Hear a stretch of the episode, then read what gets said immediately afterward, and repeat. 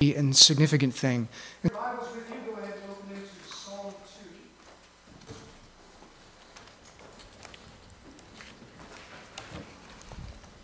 If you don't have a Bible, uh, you can use the Black Pew Bible, which should be somewhere in front of you.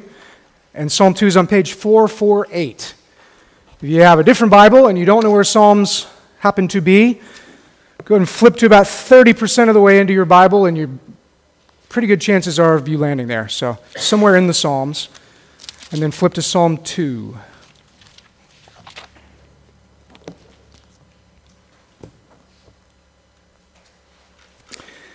It used to be that movie sequels were rare.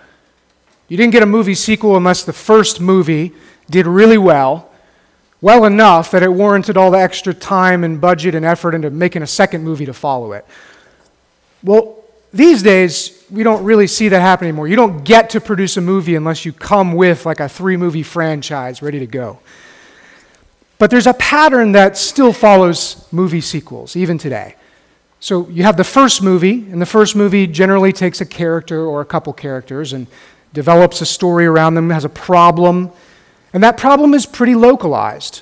And then at the end of the movie, the problem is worked out, and then you have to find a reason to bring everybody back. And so the second movie, the sequel, usually takes those same characters and expands it out, maybe adds a couple more characters.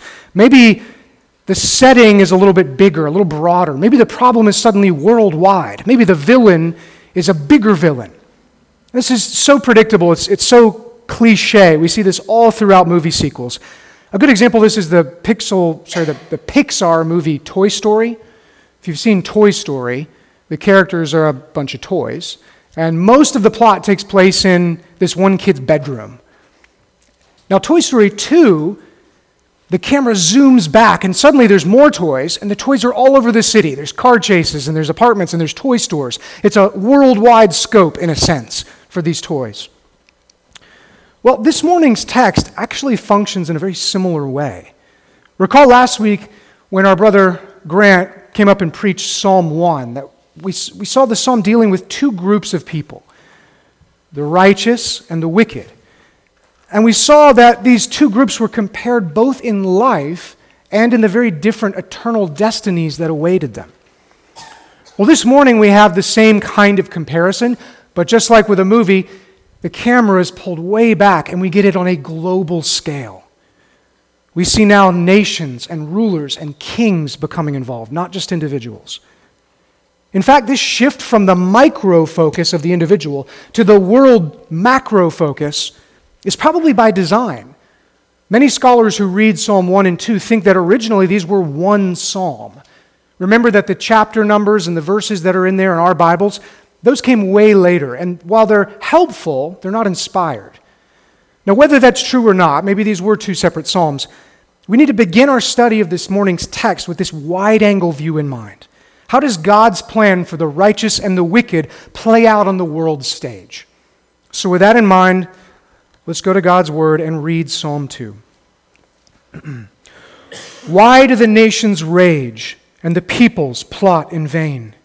The kings of the earth set themselves, and the rulers take counsel together against the Lord and his anointed, saying, Let us burst their bonds apart and cast away their cords from us. He who sits in heaven laughs. The Lord holds them in derision. Then he will speak to them in his wrath and terrify them in his fury, saying, As for me, I have set my king on Zion, my holy hill. I will tell of the decree. The Lord said to me, You are my son. Today I have begotten you. Ask of me, and I will make the nations your heritage, and the ends of the earth your possession. You shall break them with a rod of iron and dash them in pieces like a potter's vessel. Now, therefore, O kings, be wise. Be warned, O rulers of the earth. Serve the Lord with fear and rejoice with trembling. Kiss the Son, lest he be angry and you perish in the way. For his wrath is quickly kindled, and blessed are all who take refuge in him. Father, we thank you for your word. We thank you that we can trust it as an inspired and inerrant, and sufficient document for our lives. We thank you that we hear your voice speaking to us from it, even this morning. And we ask that you would be with us in a special way as we study your word right now. Amen.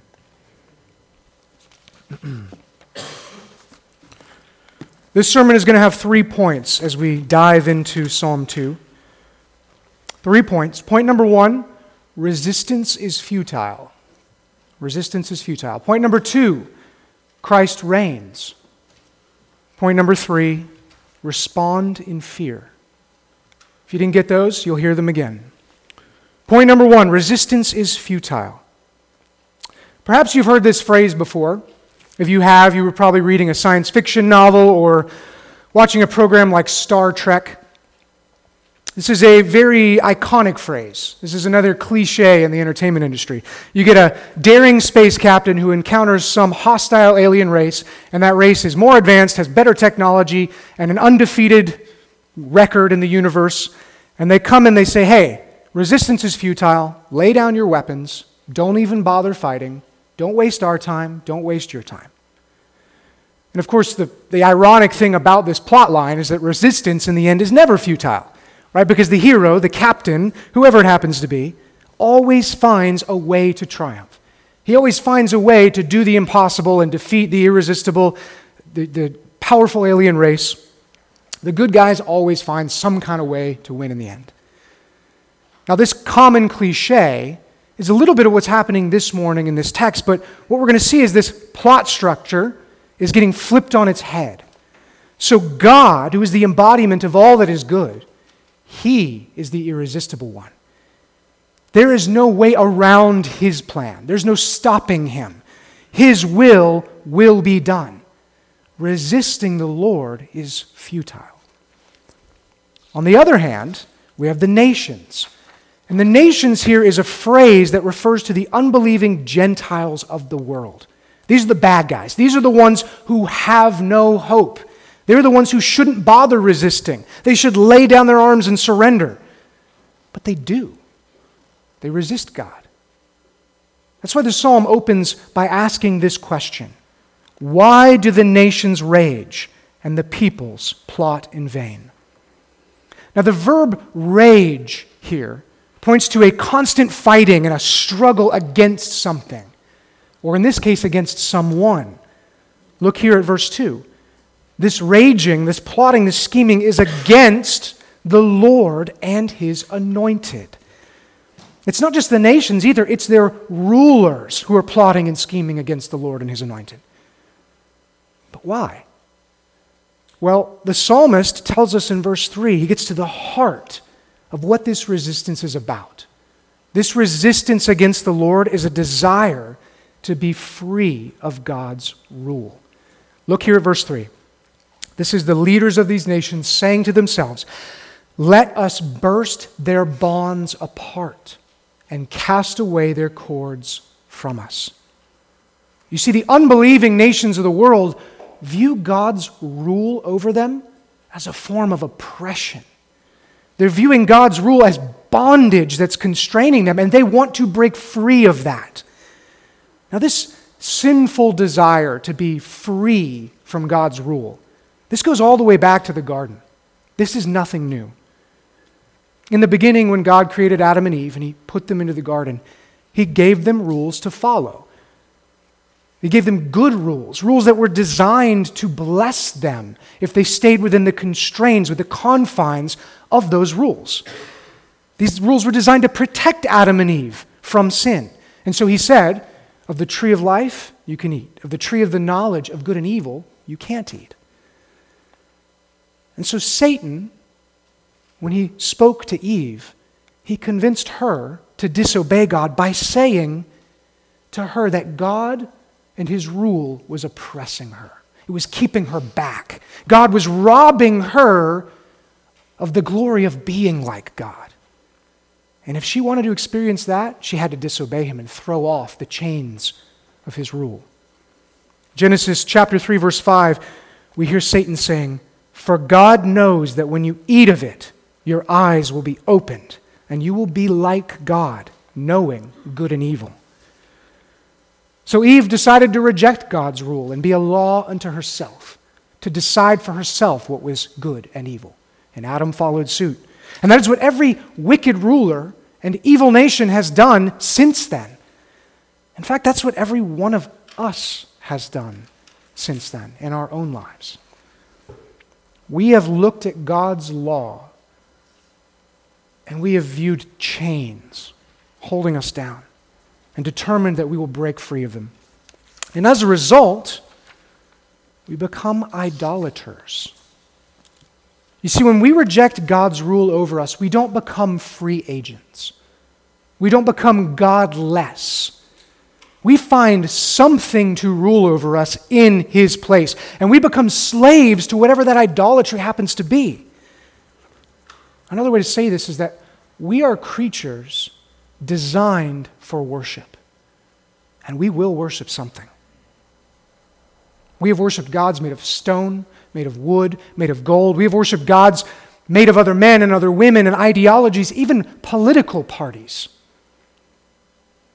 But we will worship something. And that is why we live in a world of idolaters. Now, this is important because one of the most pervasive ideas in the West today, particularly in our country, is that you should never bring your religious beliefs into the public square. We hear this all the time. Oh, you believe in God. You believe He is Lord. Well, that's fine. But just keep that in your own home. He's your God. That's fine. But don't bring your beliefs about that God into the public square. Particularly, don't tell me I have to recognize Him as God. Don't legislate the laws in this country with Him in mind, or His rule, or His law in mind. That's against the rules. Now, of course, the people who think this way always bring their idols into the public square.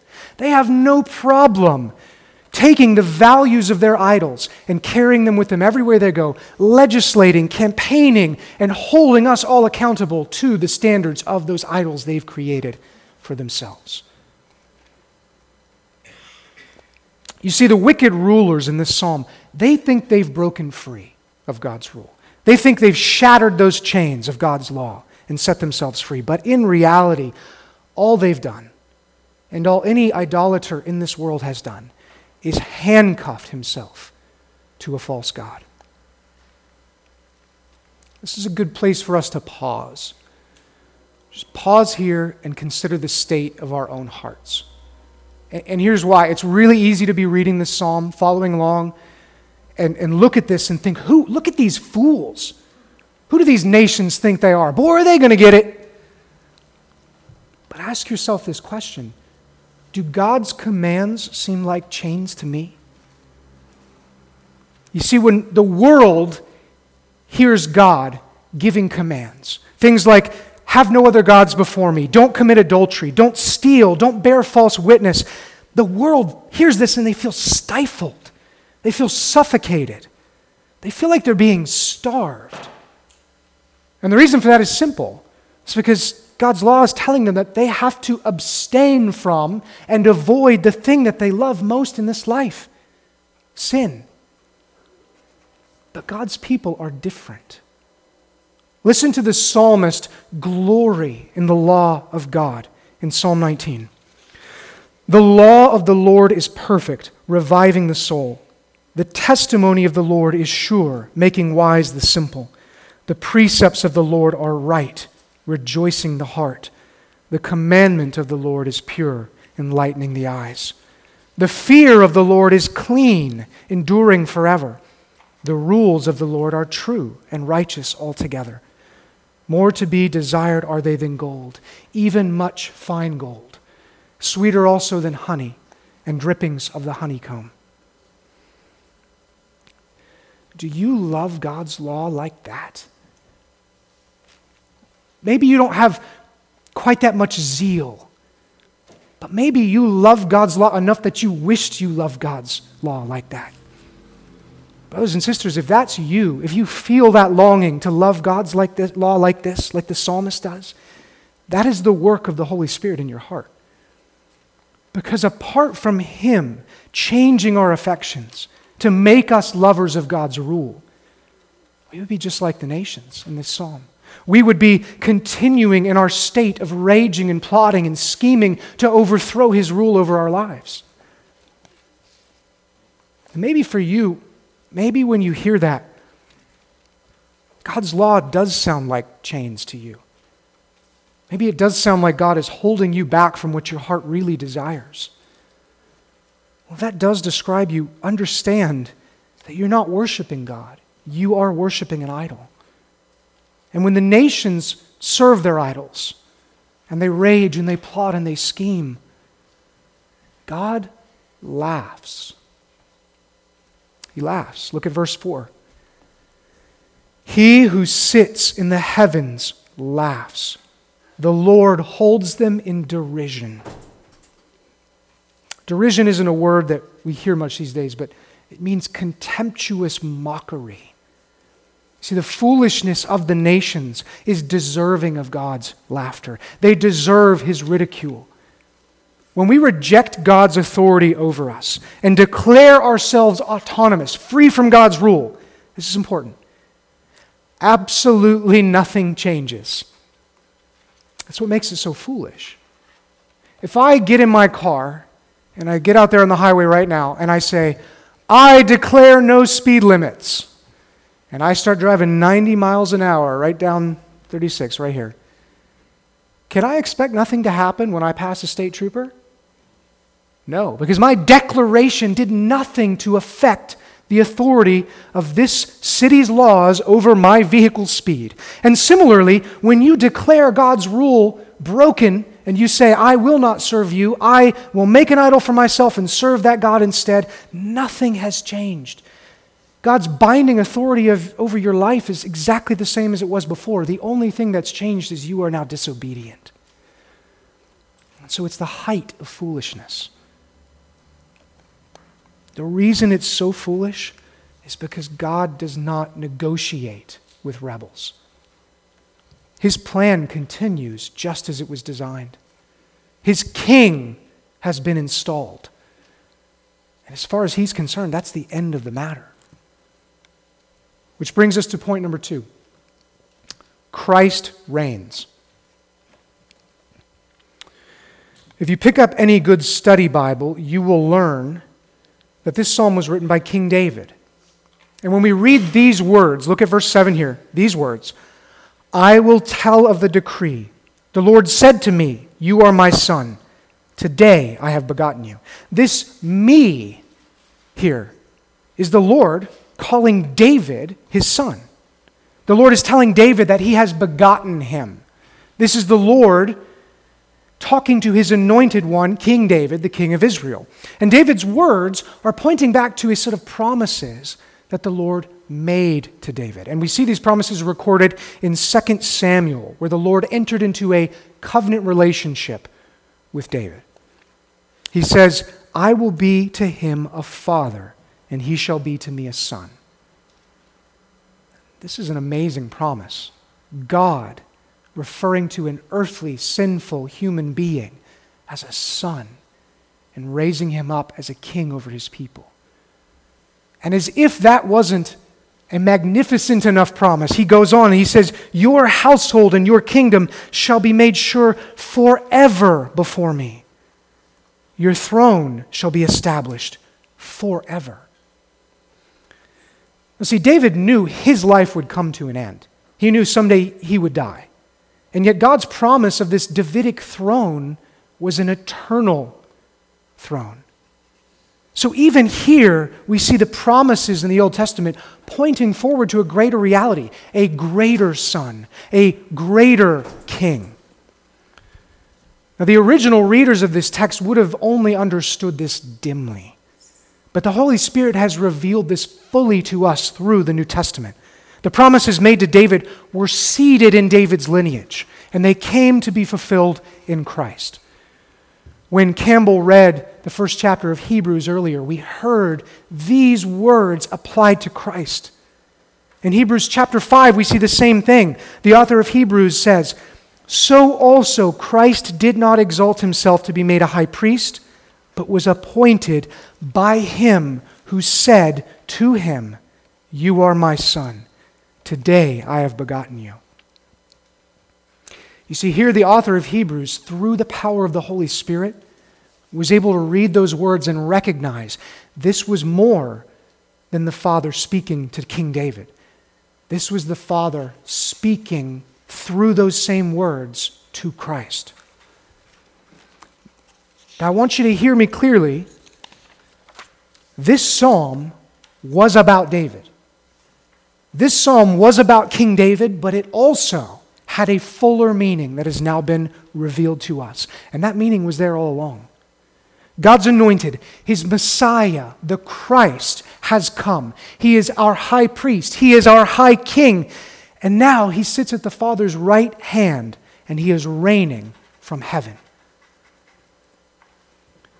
Of course, to the idolatrous nations and rulers of this world, that sounds like fingernails on a chalkboard. This is where, once again, we would hear that refrain that's fine for you. Jesus may be your high king, but he's not mine. He's not ours. Well, that's not exactly true. The same Father who installed Christ as king told him this in verse 8 Ask of me, and I will make the nations your heritage, and the ends of the earth your possession. So, did Jesus forget to ask? I think the answer is obviously no. Scripture tells us that Jesus' coronation as king is complete. That means he has dominion and authority over every inch of this earth, and he lays claim to all of creation, including your soul. And that's whether you want him to or not. Now, as Christians, this reign of God's anointed, the reign of Christ, should have some very significant impacts on the way we view the world around us.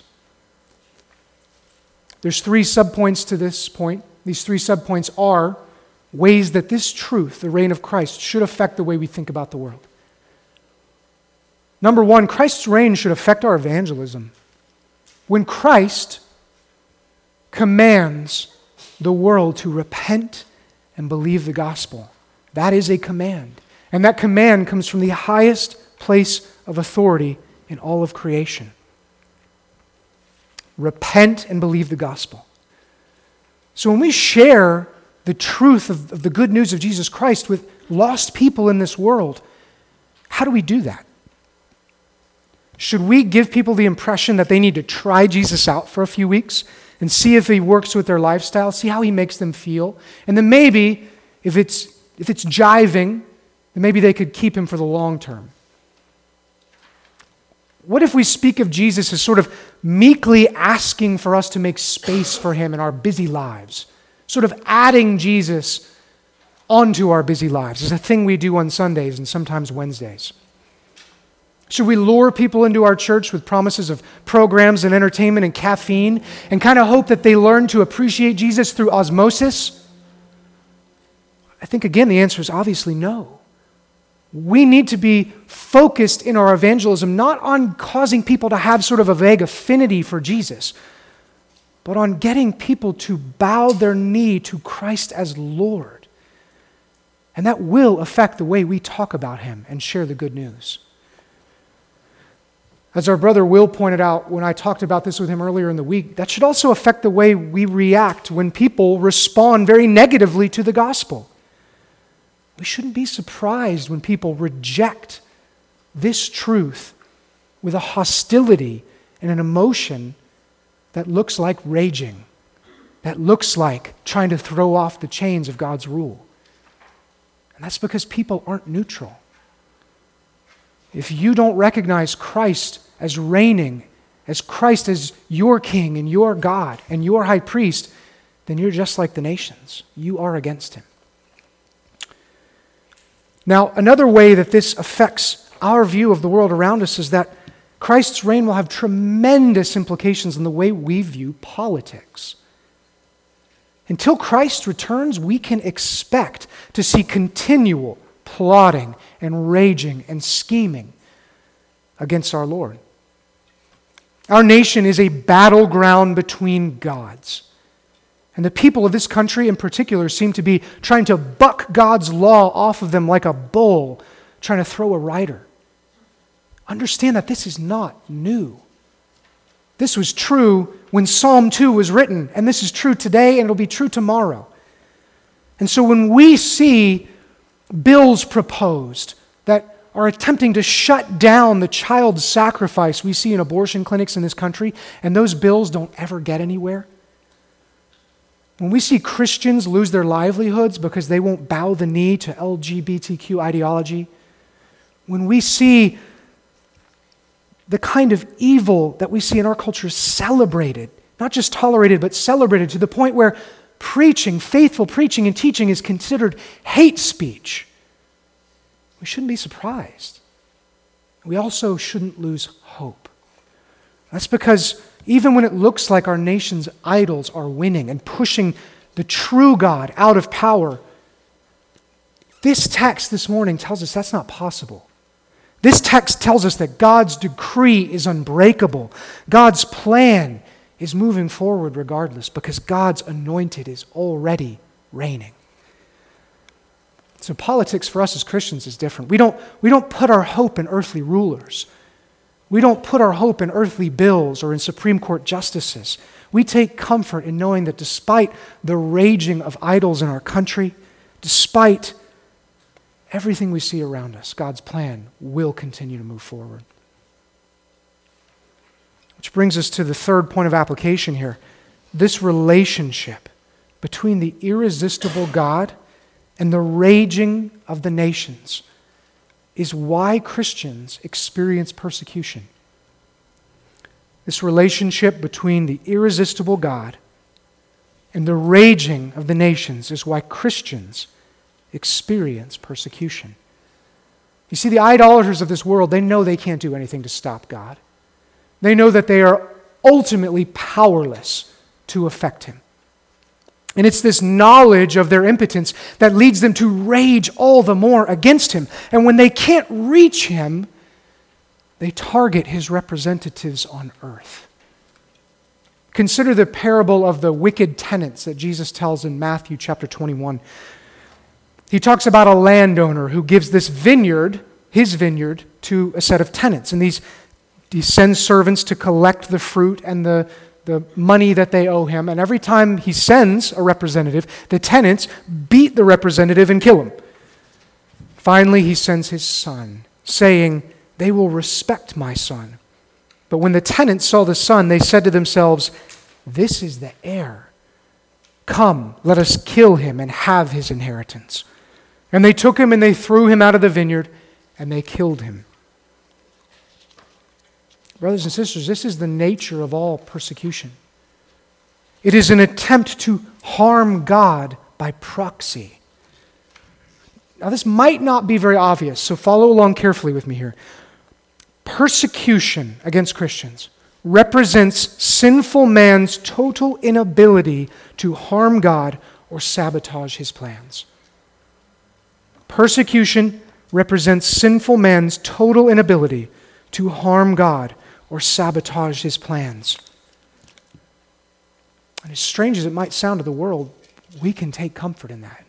You see, when nations like China round up Christians and throw them in jail and torture them and abuse them and kill them, the more violent and bloody this oppressive, persecution is, the more it's displaying their utter futility to do anything to harm the king who is reigning right now. And they can do nothing to stop.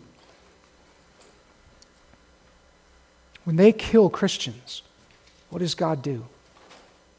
We see in the text this morning, he laughs. He makes those who are martyred trophies of his glory, and ultimately, he raises them from the dead. He even uses their spilled blood as the means by which he continues to spread the gospel and his glory throughout the earth. He's using the raging, disobedient nations as the means by which he has brought more glory. Resistance is futile. So, what is God's plan moving forward? What awaits these rebellious nations? Well, we see from the text Christ's coronation is complete. But his, the consummation of his kingdom has not yet come. This is often what we talk about when we talk about the already and the not yet, kind of where we are in terms of the biblical storyline. Christ reigns, but Christ has not yet returned to consummate his kingdom. Christ right now is ruling from heaven, but at the time of his return, until, I should say, the time of his return, we will continue to see the wheat and the tares grow up together in the same land. But when he does return, he will bring judgment. In verse 6, we see that the Lord's king has been installed. And yet in verse 9, we see future tense here. You shall break them with a rod of iron and dash them in pieces like a potter's vessel. At the hands of the Son, the same Son, the same anointed that they raged and plotted against, the wicked nations will receive destruction. The unbelievers of the world will be crushed. In Psalm 1, we saw that there were these two eternal destinations. The wicked were blown away like the chaff in the wind of God's judgment, while the righteous, the righteous man was known by God. He was blessed by God and he prospered because of God. We see that same eternal reality playing out here on the global scale now. The wicked nations are dashed to pieces. That imagery is important, that imagery of a potter's vessel.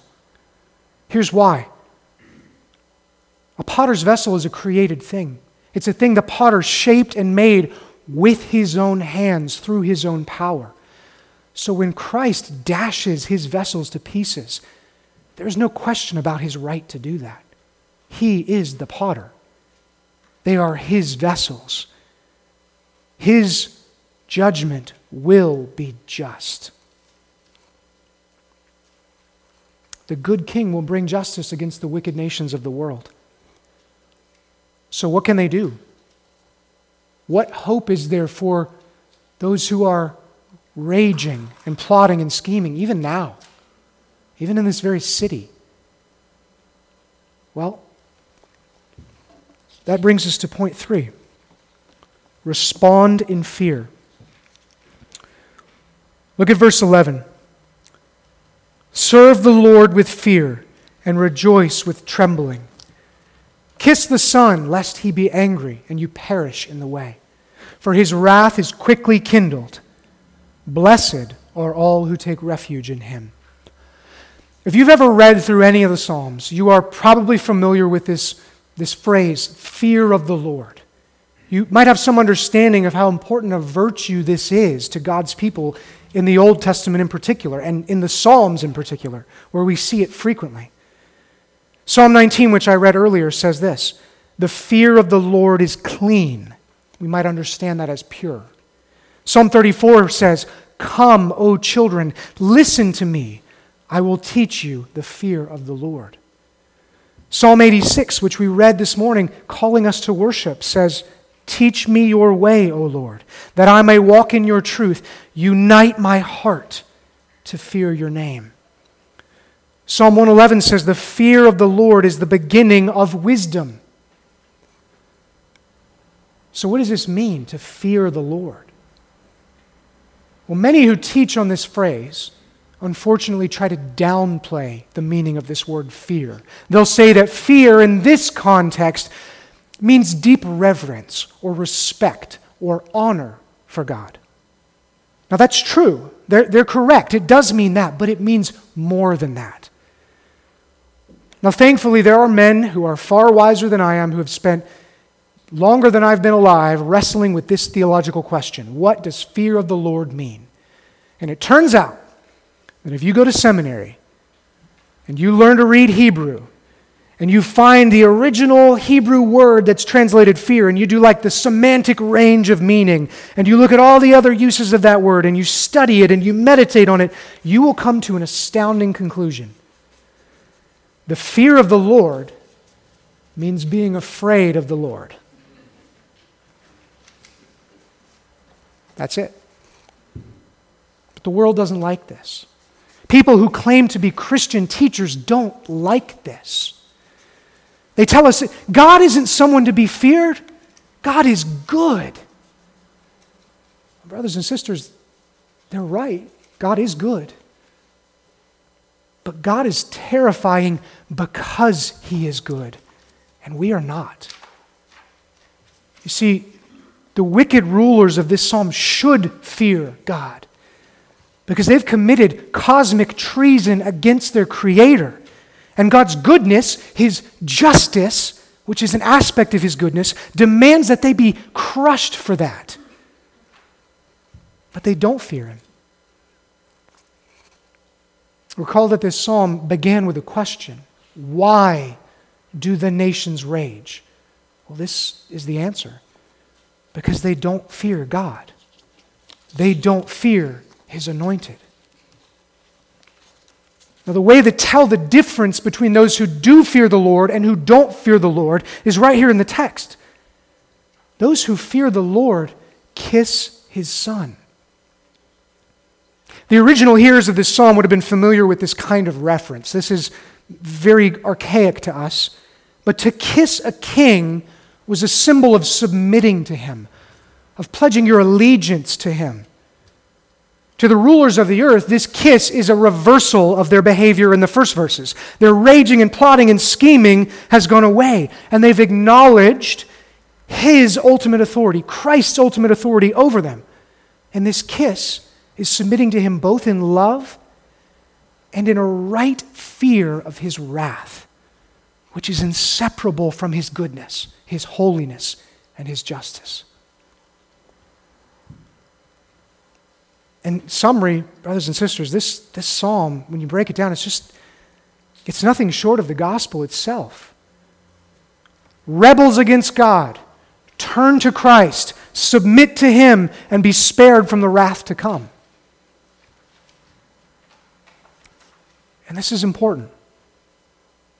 When we turn to Christ, our refuge from his wrath, it's not found in trying to be a good person. It's not found in keeping rules. It's not found in our idols of wood or stone or gold or our political parties or our Supreme Court justices. It is found in Him. Look at the last verse. In Him, our refuge is in Christ. If we are in Him, we are blessed. This is another good point to stop and assess our own hearts here this morning. The scope of Psalm 2 has been expanded way out. We're in the macro view, the world stage, this drama, this biblical storyline is unfolding here. As far as I know, nobody in this room is a king over any nations. So, how does this apply to us? Well, the command to turn from our rebellion and our idolatry and to submit to God's anointed, to kiss the Son, to fear God. This is a command that we should all take heed. It applies to us just as much as it applies to unbelieving nations and evil rulers. So ask yourself if you believe yourself to be a Christian, sitting here this morning, do you fear God? Do you fear God? If you're not sure, I encourage you to spend some time meditating on this idea the fear of the Lord. We so often think of fear as a purely negative emotion. Countless sermon series and, and programs at churches are all about escaping fear. Well, there's an aspect to fear, especially when we talk about fear of the Lord, that we shouldn't be trying to run from. We should be trying to run to. This fear, this fear of the Lord is rich, it's complex. To describe it, I, I almost feel like I should be one of those uh, judges on those competitive cooking shows where they taste people's food and they talk about the flavors. The fear of the Lord has a rich and powerful flavor of terror. But mixed in are notes of awe and wonder, and the finish is of pure joy. You see, this is what happens when we try and wrap our minds around the extremes of God's holiness and our wickedness and His immeasurable love and mercy that He shows us through saving us. When we try and put that all into our minds, this fear is the result. he has the power to utterly destroy you. It's a magnificent power, but instead, in his love, he has chosen to save you. The fear doesn't go away, it combines with the love and the mercy to create something new and something really and truly overwhelming. So meditate on that. But if you're here this morning and you are not a Christian, there's a funny thing about the fear of the Lord that you need to know. We will all experience it. You will experience it, one way or another. You will fear the Lord. You will either, fear him now or you will fear him when he comes in judgment. And that fear will be very different. It will have the same bold flavor of terror, but it will be mixed with despair and hopelessness and dread. So if you don't fear the Lord, turn to his Son, submit to his Son, and take refuge in him. You will find that he is a good and faithful king, and you will find that he can satisfy you in a way that the false idols of this world never will. If you don't know what that means, if you don't know the gospel, I encourage you, ask one of the members of this church here before you leave this morning. Find out what it means to submit to Christ. Remember, no matter who you are, you are part of this unfolding story. You are part of this narrative on the world stage where God is unfolding and revealing his Son as King and High Priest and ruler over creation. And who you choose to serve in this life will have eternal consequences. Let's go to the Lord in prayer. Father, we thank you for your word this morning. And above all, we thank you for your Son.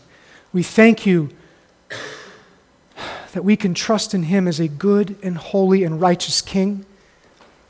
We thank you that we can trust in him as our high priest.